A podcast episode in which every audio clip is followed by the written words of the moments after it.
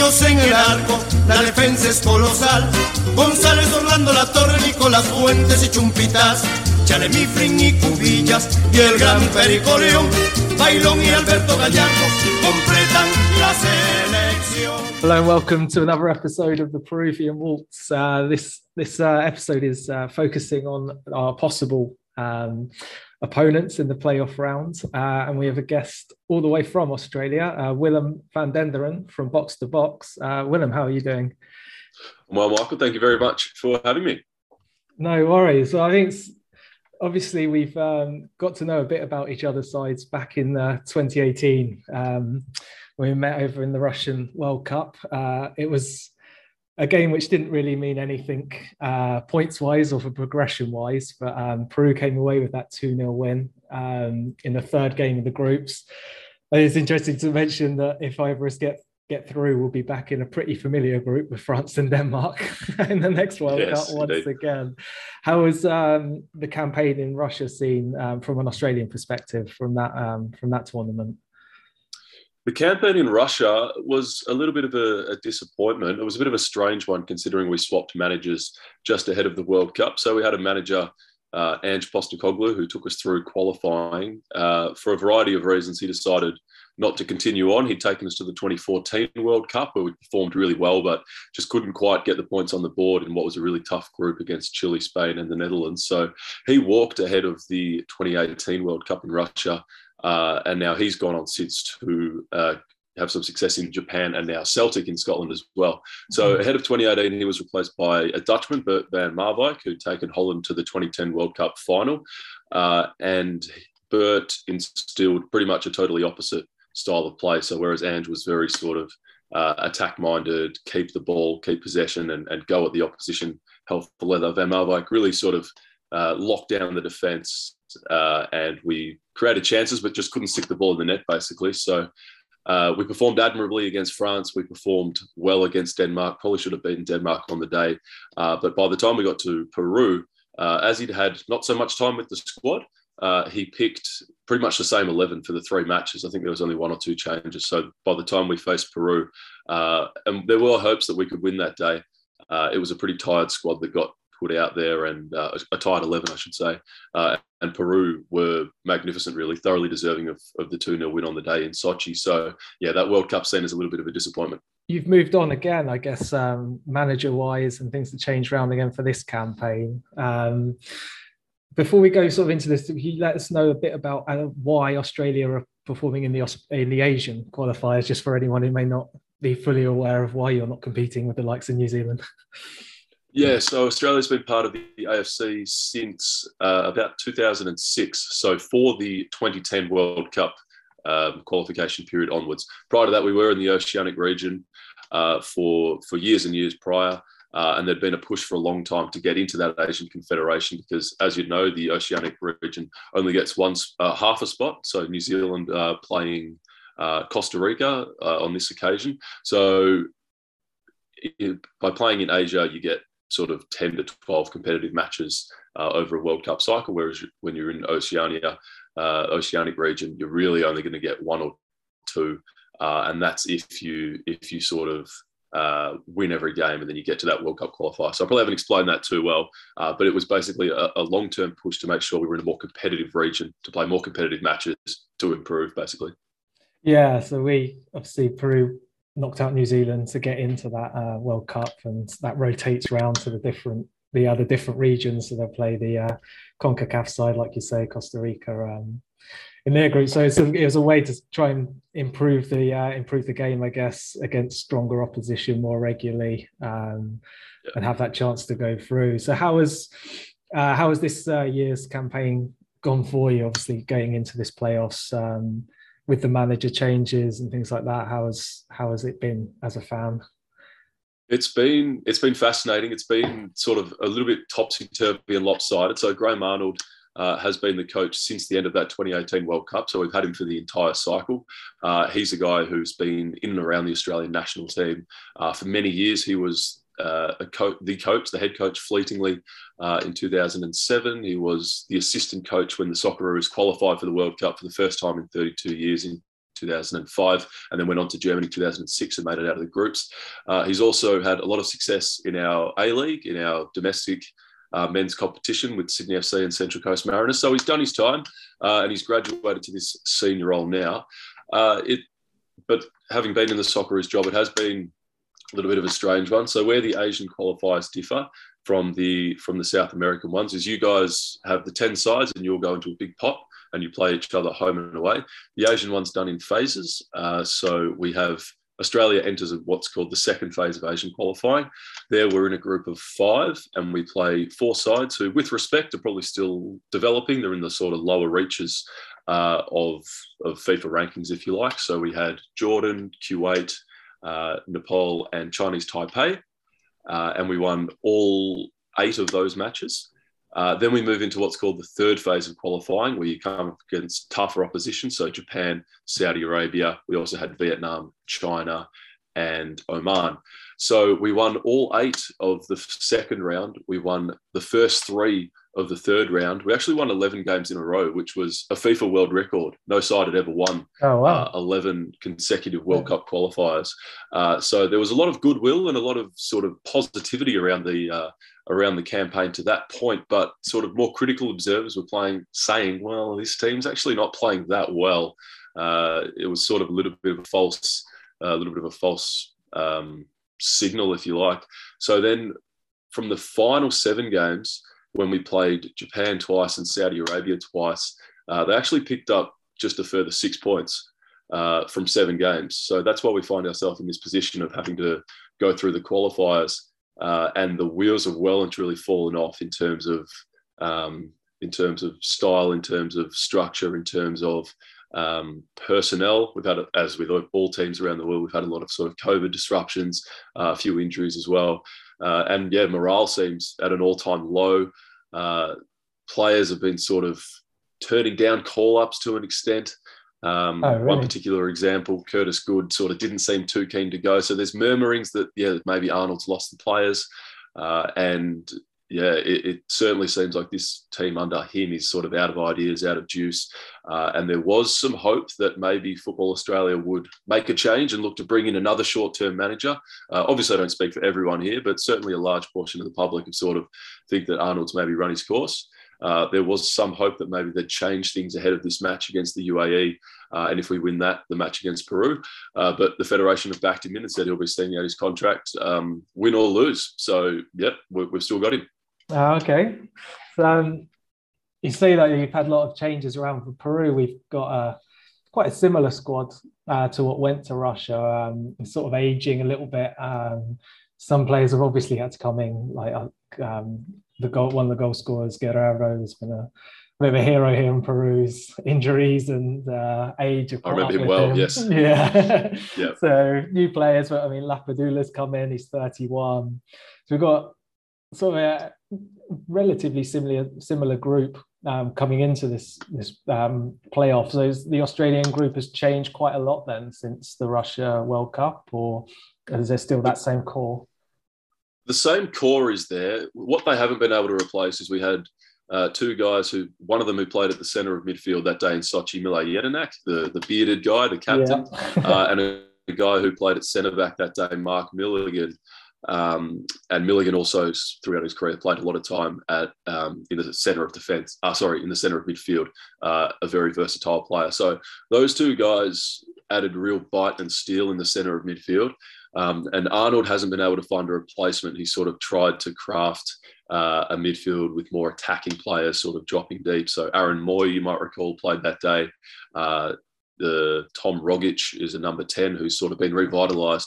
Funnily enough, under Ange Postecoglou at Celtic, uh, Jackson Irvine's there as well. He played in Russia, but they haven't been able to find that real sort of strong leader in the centre of midfield. And as a result, that's put pressure on the defence. Uh, which is still rather similar. Trent Sainsbury played in uh, in Russia, as is Behich. Matt Ryan, the goalkeeper, still there, um, and then other sort of senior players. Matt Matthew Leckie uh, is, is still there as well. Tim Cahill, who was in the sort of final throes of his international career and came off the bench late against uh, against Peru at the World Cup in 2018. He also is obviously no longer still playing, and they haven't quite replaced the sort of the sort of talismanic um, emotional leader uh, that he was. So the core of the group from from Russia is still there, uh, but yeah, uh, really lacking someone to step into that Mile Jedinak uh, and Mark Milligan sort of leadership role uh, in the centre of defence. I'd say.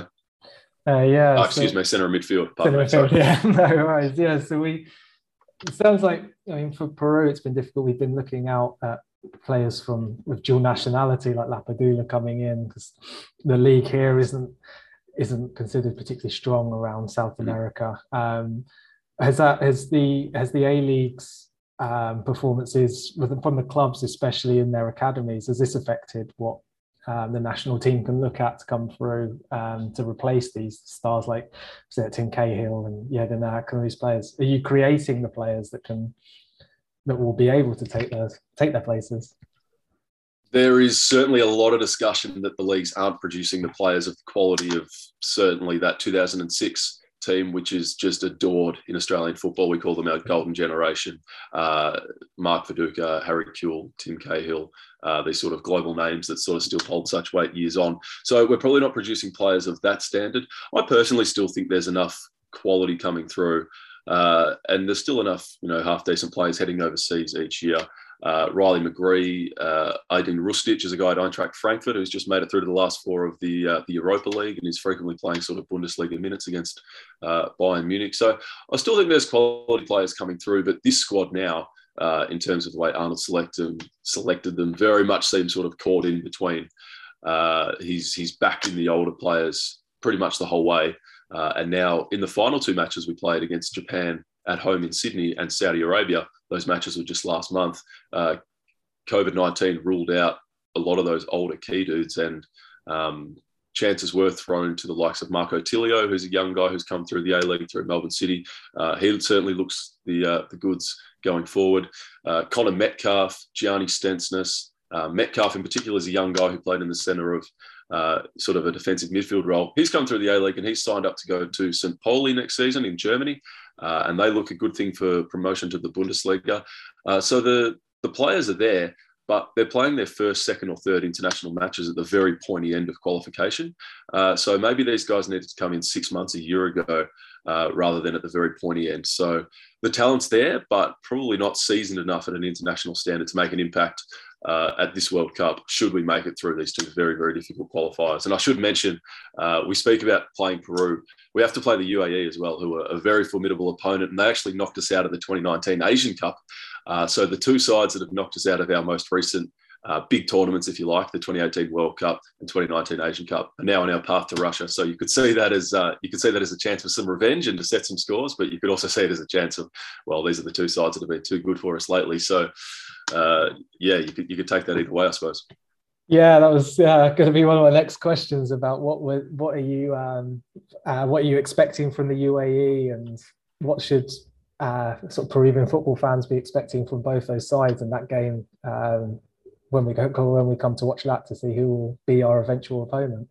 The UAE, uh, I think they've got a striker called Ali Mabkhout. He's uh, he's been around for a long time. He's he's lethal. I think he scored the most goals of any player in FIFA World Cup qualifying across this entire uh, across this entire Russian qualification. Uh, excuse me, Russian um, Qatari qualification period. I think he scored 14 goals for the UAE. So I think for them, it's very much a case of shut him down. Uh, and you'll shut the entire side down. Um, but they're a good side. They've got some crafty players. They're a little bit of an unknown, uh, as with many sort of sides in that Middle Eastern region, because the money and the lifestyle within their domestic leagues is so good. Uh, perhaps the desire to push abroad that so much of the rest of the world sees uh, as sort of central to a player having success. You know, Europe is very much the sort of epicenter of world football. Every yeah. young player across the world wants to get there. But for the Middle Eastern nations, it's just not the case. Uh, and there's nothing wrong with that. It's just the way it is. So as a result, we don't know so much about these guys. Uh, they're not the household names outside of their own country uh, that they might be uh, if they had their talent elsewhere. So they're a little bit of an unknown, but I think definitely Ali Mabkhout stands as the, the sort of player you want to shut down uh, if it is them who who meets Peru. Uh, okay, so we're quite a um, counter-attacking side where we found our best our best form. Um, came up against what really pushed us through was uh, in, uh, into this fifth place was a, one 0 win over Colombia with a very late um, a very late goal after almost complete domination by uh, Colombia and having gone on, I think that was their seventh game without scoring, despite having almost like almost around 20 odd shots on goal. And um, we'll look for that counter-attacking break and we'll try and find those ways of um, bringing out an attack to come and get us um, and then picking on that. Is that something that you that you feel um, is the way that Australia and the UAE will play? Are they both are you, are you and them both sides that want to come out and attack a game, or are you similar to us and want to be counter-attacking? I'm going to be really, really critical here, and people might listen in and think this is unfair, but I don't think this current Graham Arnold side really has a particular clue of how they want to play. There's no, there's no, um, there's no embedded or ingrained system of attack. Uh, a couple of the critical points that we dropped in World Cup qualification uh, were against uh, Oman in Oman, a match that we should have expected to win. And twice uh, we found ourselves up, and on two occasions they equalised, and we needed to, to find a winner. Uh, and it's very much a case of throw your individuals out there and see what they can do. There's no sort of uh, ingrained pattern or, or style of, of chasing a goal uh, that that the side follows. And this seems to have gotten worse as as it's gone along. Uh, I think the Socceroos are certainly susceptible to a counter counter attack if Peru want to play that way, uh, particularly without that real sort of grunt uh, at the uh, at the base of midfield. Um, and that has proven an issue against sides like Oman and, and China, who do play on the counter attack uh, in, in Asia, given that we sort of dominate possession against those sides. But uh, for example, that China result, they uh, they hardly saw the ball. We scored, we you know, we scored one goal, couldn't couldn't sort of capitalise on a second. They went up the other end, didn't actually have a shot on goal, but drew a penalty, and that was that. So soccer is certainly susceptible uh, to a counter attack. Uh, the UAE, I, am not so sure as to their particular style of play, as during this um, qualification period, they've been in the other group. Uh, so Asia in the final stage is split into the two groups. So I haven't seen a, great deal of them uh, over the last uh, over the last couple of years.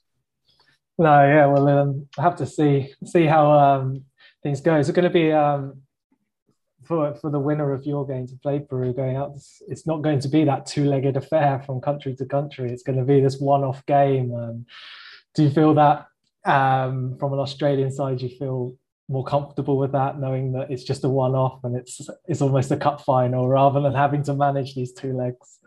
One hundred percent, one hundred percent. Um, some of the most famous nights in Socceroos history have been uh, these two-legged World Cup qualifying uh, legs, and I say that as we were speaking about earlier because we were part of the Oceanic region. This is what it was all about. You'd play your four years of qualifiers to make sure that you could just get that chance to play the uh, the two-legged uh, qualifier in the 2005 uh, double header against Uruguay was still to this day is, is, the most famous sort of moment in Australian football history when we uh, broke the 32 year drought to get to that Germany World Cup.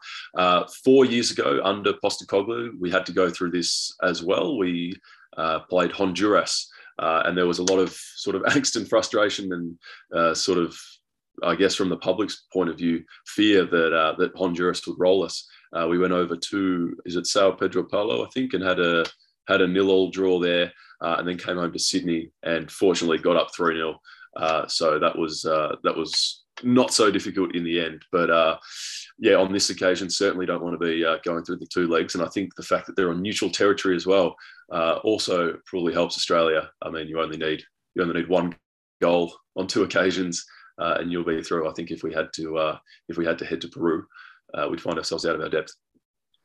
Yeah, possibly it's difficult. Um, when Peru went over to New Zealand as well, it's over those two legs, it can almost feel a prolonged sort of agony. So there's lots more tension throughout the games. Um, whereas going into this, it will be um, yeah this one-off, uh, all or nothing sort of tie. Um, as a as a as a nation, um, Peru, we're not not particularly aside with these standout flair players. We do have um, Christian Cueva um, and Andre Carrillo, who both play out in the Middle East, who are sort of flair players and very very exciting on the ball, very great. Um, they formed a fantastic partnership with Lapadula up front. Our midfield and our defence are incredibly hardworking. Um, but you, you wouldn't pick out too many individuals, probably other than Cueva and Lapadula and um, Carrillo. Who are the who are the particular dangers in this um, Australia side that um, Peruvian fans should be um, should be checking out for the um, should we go on to play? Yep, the player who's standing out head and shoulders above the rest at the moment is Tom Rogic, who plays for Celtic. Uh, he's been there for over 10 years now, but he's sort of he's had injury issues throughout his career, so he's sort of uh, he sort of dipped in and out. He missed the 2014 World Cup for the Socceroos when he was a, a, real young a young star, unfortunately through injury. He got there for the 2018 World Cup and, and sort of went okay, but under former national manager um, Postecoglou, he has had a, a, serious rise once again this season for Celtic, and they're they're back challenging for a whole bunch of domestic honours. He'll play in the number ten position, um, and at his best, he is he's extraordinary. Um, he tore apart Vietnam at uh, AAMI Park in Melbourne, where I live, um, in late January. Um, and he could beat the UAE on his own if Arnold could sort of craft a system that uh, that plays to his strengths. Uh, Peru probably a different matter, but yeah, Rogic certainly stands out uh, as the as the one for Australia at this point in time who's in the form to to get us there. He's uh, he's sort of a tall, sort of smooth moving left footer who who scores goals. Um, he's got a, a, thunderous shot on him, but he's also got a sort of deft touch to sort of open up and pick a pass and lay one on for someone else. So, uh, yeah, he's the one at the moment who you'd, you'd, want to be shutting down from an opposition perspective. Ajdin Hrustic is uh, he's well, we call him a young guy, but he's 25 now. Um, he's come into the national team over the past couple of years. He's at Eintracht Frankfurt, as I said, and he plays in a sort of similar mold to Rogic. Arnold hasn't been able to quite get the two of them to play um, in a system um, together and get the best out of each other as yet. But he's another one who um, is probably one of our best uh, best creative threats at, at, this point in time. Uh, it'd be a handful for Renato Tapia in the middle then our defensive midfielder. He's been uh, it's been vital for us in getting through with some um, some fantastic displays. So there'll be uh, definitely some players for him to be uh, watching out on, and another another busy day, another busy day for him. So what um, for Peruvian football, we've had um, our manager Ricardo Gareca has recently been sort of commenting on the state of sport in the country um, and how there's not too much commitment going into the development of these young players um, going forward. And he's got his concerns as to not just in football, but how sport is um, how sport is organised here and the progression of it. Um, should um, should Peru qualify or should they not? Uh, from an Australian point of view, um, what is the thought process of should should you not make it through to this World Cup? Where does this leave Australian football? Are you in a great place to be competing for um, possibly from what you've been mentioning about the manager? Maybe not once those changes have been made. Are you in a? Do you, do you still feel confident about, about where Australian football's going? Uh, certainly, in terms of the women's game, which is uh, which has gone from strength to uh, strength to strength in our, our national women's team, the Matildas, uh, they've hit a little bit of a wobble lately, but they're certainly uh, one of the most Australia, one of the most popular Australian sporting teams. And we're hosting the World Cup alongside New Zealand next year in 2023. So there's an enormous amount of excitement around hosting hosting a World Cup. Basically, there's a little bit of trepidation now around whether the team are going to perform and deliver. I mean, there's expectations that they actually win the whole thing, uh, which may be a little bit unfounded, but there's certainly an expectation that they win the whole thing. Um, the men's game has some serious issues, uh, and if the Socceroos were to miss the World Cup, there's a real fear that from the not not the rusted on diehard you know lifelong football fans, but from the sort of general observers that if the Socceroos were to miss the World Cup, the men's competition, the A League, would lose and slide sort of into even further irrelevance. Uh, remembering in Australia that we've got uh, only 25 million people, but really six sports uh, competing for for attention for uh, government funding. So we've got um, Australian rules football, which is probably the biggest sport here, particularly in the southern states. We've got rugby league in the northern states, New South Wales and Queensland. We've got rugby union as well, which is played in a lot of the private schools. We've got football, which is you know soccer here, soccer football. We've got cricket as well, which is sort of uh, the the baseball equivalent, summer pastime. So it's really only the United States that houses and, and hosts as many sports, but they've got how many people? Uh, whereas we just don't have that. So code wars, if you like, is a, is a huge thing in Australia. Everyone's competing for a very small, uh, you know, everyone's trying to slice up the pie, and we just don't have that many people, and we have so many sports. So I personally see it as a as a reason for um, for immense pride. But for a lot of people, it, it's a reason to to fight and bicker and to complain that you know this sport's not going anywhere. This sport's not you know this sport. You know why aren't we getting this? Why can't we get funding to build facilities? So um, Australian football at the moment is yeah not in a particularly good spot, particularly in terms of the men's game. Um, it, it's a funny one as well because it's comfortably uh, the sport with the most participation at junior levels, uh, but every kid out there playing on the street follows Manchester United or Barcelona or, or Real Madrid. They're not following uh, necessarily Melbourne Victory or Sydney FC or Melbourne City. They don't have that connection to the uh, the local A League club uh, because it's it's so readily available to watch the Premier League on TV or to to watch the Champions League. Uh, so there's a disconnect between kids kicking a ball in the street and kids uh, asking their parents to take them to a game, buy the local strip, and invest it in the uh, in the local competition. So, uh, the Socceroos making the World Cup every year for the last four years uh, really has always provided a sort of regenerative burst of Australian uh, football back on the uh, the national back into the national psyche, if you like. So there's yeah, there's, there's real concerns, and if we miss it this time, which which looks likely, that we're going to be sort of set back a, a good little while. Yeah, I was, I was looking at sort of like the sort of average attendances across the A League, and you have these peaks obviously every four years, but it has been sort of dropping off each year. Like pre-pandemic, obviously we can take that out um, out of consideration, um, but it had been dropping for sort of about around a decade. Like the attendance is there. I guess for a lot of our listeners we have in the US, it has they've got the MLS. Um, there's no obviously there's no relegation, which is not in the A League. Uh, I was reading beforehand sort of some of the ex pros in Australia shouting for a second division so that there's a bit more um, commitment needed from other players. Does it seem, has the league struggled in how it's branding itself and how it's incentivizing its clubs to a degree then um, over there on how to perform? It's it's at a fascinating juncture. So up until this season, uh, and we're nearing the end of this season, the A League had been run by uh, Football Federation Australia, so by the actual federation, uh, which also has to run uh, things like national teams, growth of the game. Um, and for a long time, the A League clubs campaigned and, and argued to be able to run it themselves. Um, they said, with you know, with with our resources, we can focus on just ourselves, and we can market it differently. We can uh, we can promote it. We can organise it. We can add sort of things here and there. Um, and it took them three or four years to actually gain that independence. Uh, so there was a lot of sort of excitement, if you like, um, around what the league could do um, now that it's run independently by its clubs. Uh, and this first season's been nothing short of a disaster, really. Um, the broadcast agreement that they agreed with the new with the new broadcast partner, um, the there's also been a lot of um, there's been a lot of midweek matches as well, given the the sort of fixture backup because of the pandemic. Yeah. Um, so that doesn't help either. I mean, that makes it really hard for families to go out on a Wednesday night and to sort of then back up on a Saturday. So that's really sort of torched uh, a lot of a lot of the attendances. Um, but yeah, they, I think they're starting to realise now the league just how much they've bitten off, and they've got a lot of work to do uh, to to recapture a lot of the people who are now really sort of frustrated and, and yeah, really turned off by by how it's uh, by how it's sort of gone in the first season under under their their reign.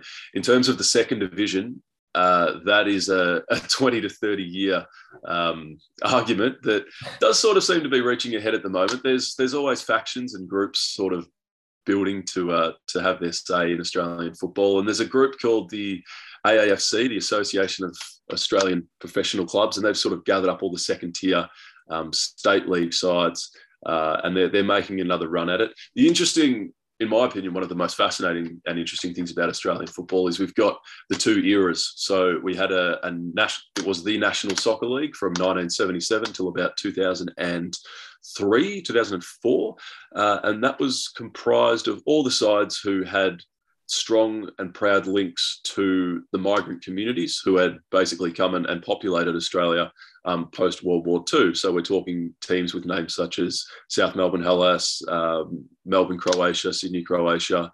Um, and that reached a point where there was enough sort of uh, you want to choose your words carefully, but enough sort of ethnic tension and enough frustration that um, it really sort of hardened and closed itself off to mainstream Australia. I mean, there's a sort of ugly terms, but it reached a point where it was no longer um, feasible to move into the sort of what we have now as a sort of uh, what am I looking what am I looking to say?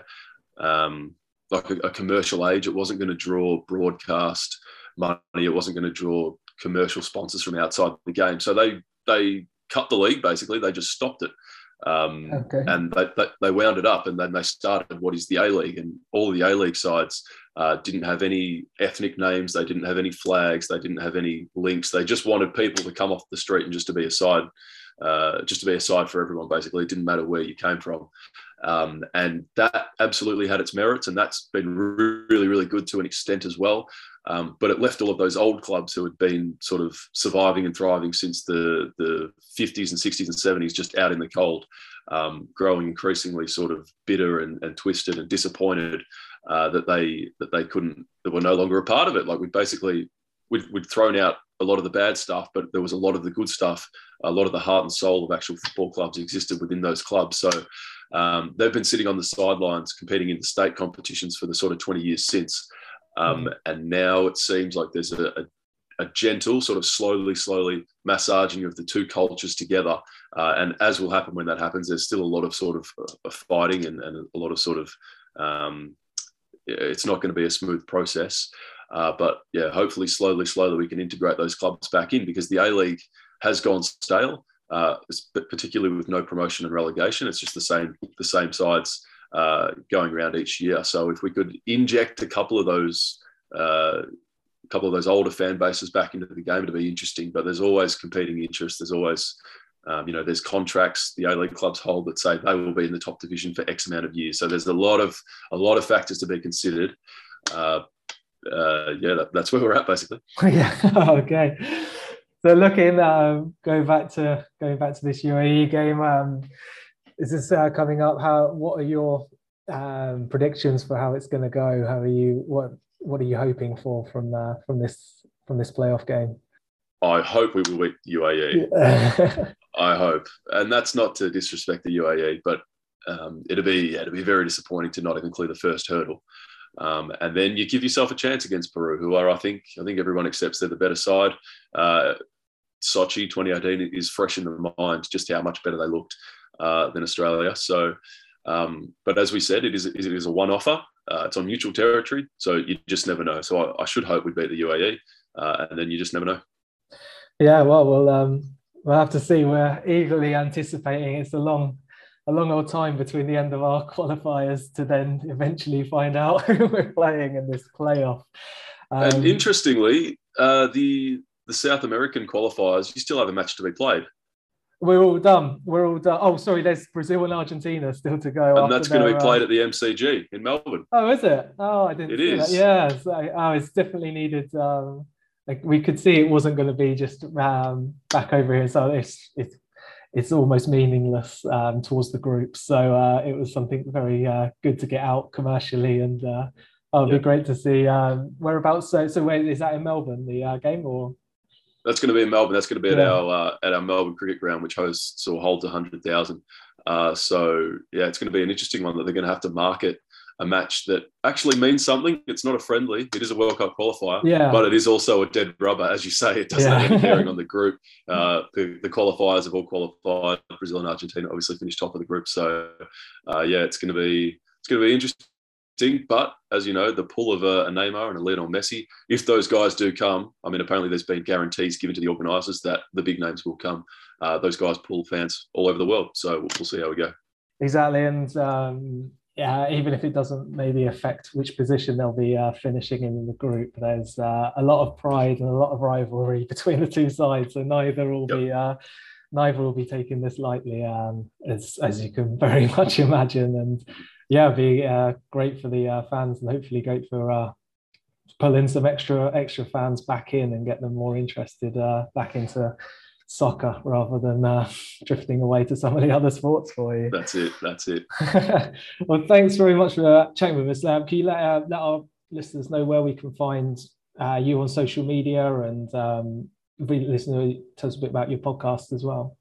Yeah, you can find me. I don't actually know what my name is. I'm W underscore Van Denderen three. I'm sure you'll maybe tag that in with uh, with the post you put out. But no, our program, our program's box to box. Um, we basically it, it's a bit of a it's a bit of a line, but we sort of go from one end of the pitch to the other, if you like. So we cover Australian stuff. We cover, um, as you could maybe tell from the chat that we've just had, a lot of the political stuff in the Australian game. Uh, we also cover um, you know all the big European leagues. Big focus on women's football. Obviously, that's that's uh, that's ever growing and particularly important in Australia at the moment, given we're hosting that World Cup. Um, we have a lot of guests on from the Athletic in the UK to cover a lot of the sort of English stuff. Um, we have uh, a whole range of a whole range of guests on. Uh, a couple of guests to show. We put one out every single week, so there's uh, there's good consistency to it. Um, and yeah, tune in and give us a listen. And then there's sort of sort of articles off the back of it sort of do the rounds on, on social media. So yeah, it's a good show. It's been going for I think uh, it's been going since 2015. I came on board in 2018 off the back of that uh, off the back of that World Cup. So uh, yeah, give us a listen. Box to box NTS. You can find us on on Twitter. Brilliant. Thanks very much. And um, hopefully we'll um, get to uh, speak with you again, possibly um, as we get closer to games, especially if um, if you guys can uh, get over the UAE hurdle first, and uh, if we're playing together again, we'll have to preview the game uh, together. One hundred percent. No, look, I really do hope we clear that first hurdle, and uh, and that we can uh, we can chat again, Michael. Thank you very much. Thanks very much, Willem. la defensa es colosal. González, Orlando, La Torre, Nicolás Fuentes y Chumpitaz, Chalemifrin y Cubillas y el gran Perico León, Baylón y Alberto Gallardo completan la selección.